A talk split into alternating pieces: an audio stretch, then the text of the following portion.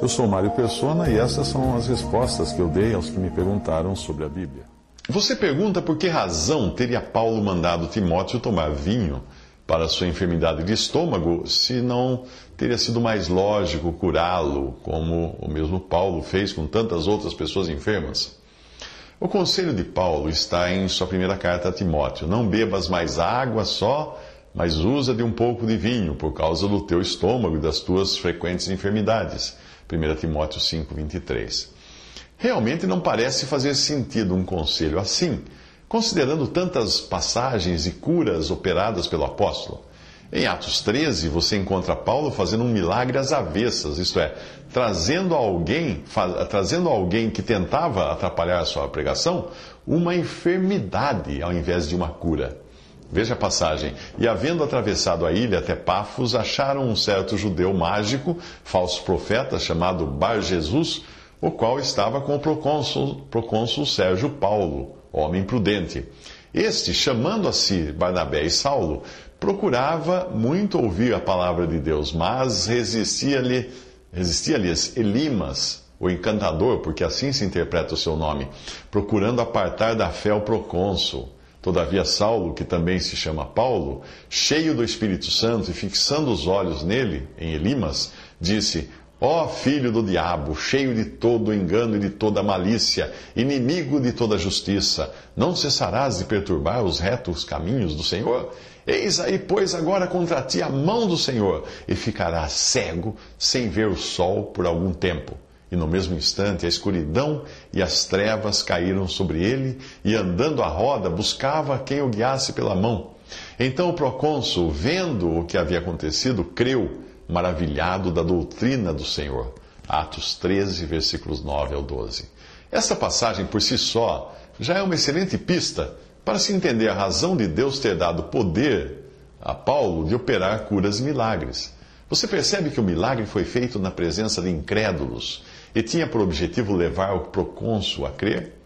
Em Icônio, a mesma coisa. Paulo e Barnabé detiveram-se, pois, algum tempo, ah, muito, pois muito tempo, falando ousadamente acerca do Senhor, o qual dava testemunho à palavra da sua graça, permitindo que por suas mãos se fizessem sinais e prodígios. Atos 14, 3.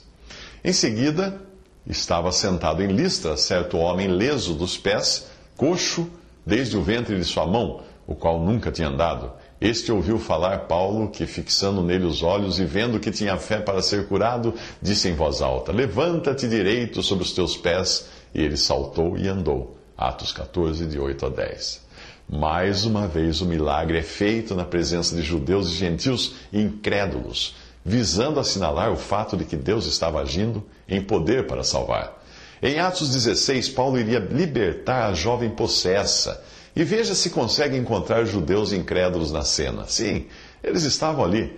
Vá ao capítulo 19 de Atos, e Deus, pelas mãos de Paulo, fazia maravilhas extraordinárias, de sorte que até os lenços e aventais se levantavam, se levavam do seu corpo aos enfermos, e as enfermidades fugiam deles, e os espíritos malignos saíam. Atos 11, versículo 12. Outra vez, tenta encontrar judeus na cena. Encontrou? Embora Paulo tenha também feito outros milagres, uma coisa era comum: aquilo servia de sinal para testar o poder de Deus em ação. Começando nos evangelhos, as curas não significavam que Deus tinha decidido curar todo mundo, mas eram maneiras de Deus apresentar suas credenciais por meio de Cristo, que tinha vindo ao mundo curar a pior de todas as enfermidades, o pecado do homem. Quando Jesus e os discípulos faziam curas nos evangelhos, aquilo era uma amostra grátis de como será o reino de Cristo na terra, quando todos serão curados. E se você ler os relatos de curas nos evangelhos, em Atos, verá que todos eram curados. Portanto, curar, quando não precisava provar que Cristo era quem ele dizia ser, podia não ter qualquer utilidade do ponto de vista de Deus. Por isso, Paulo era doente, seu espinho na carne é prova disso.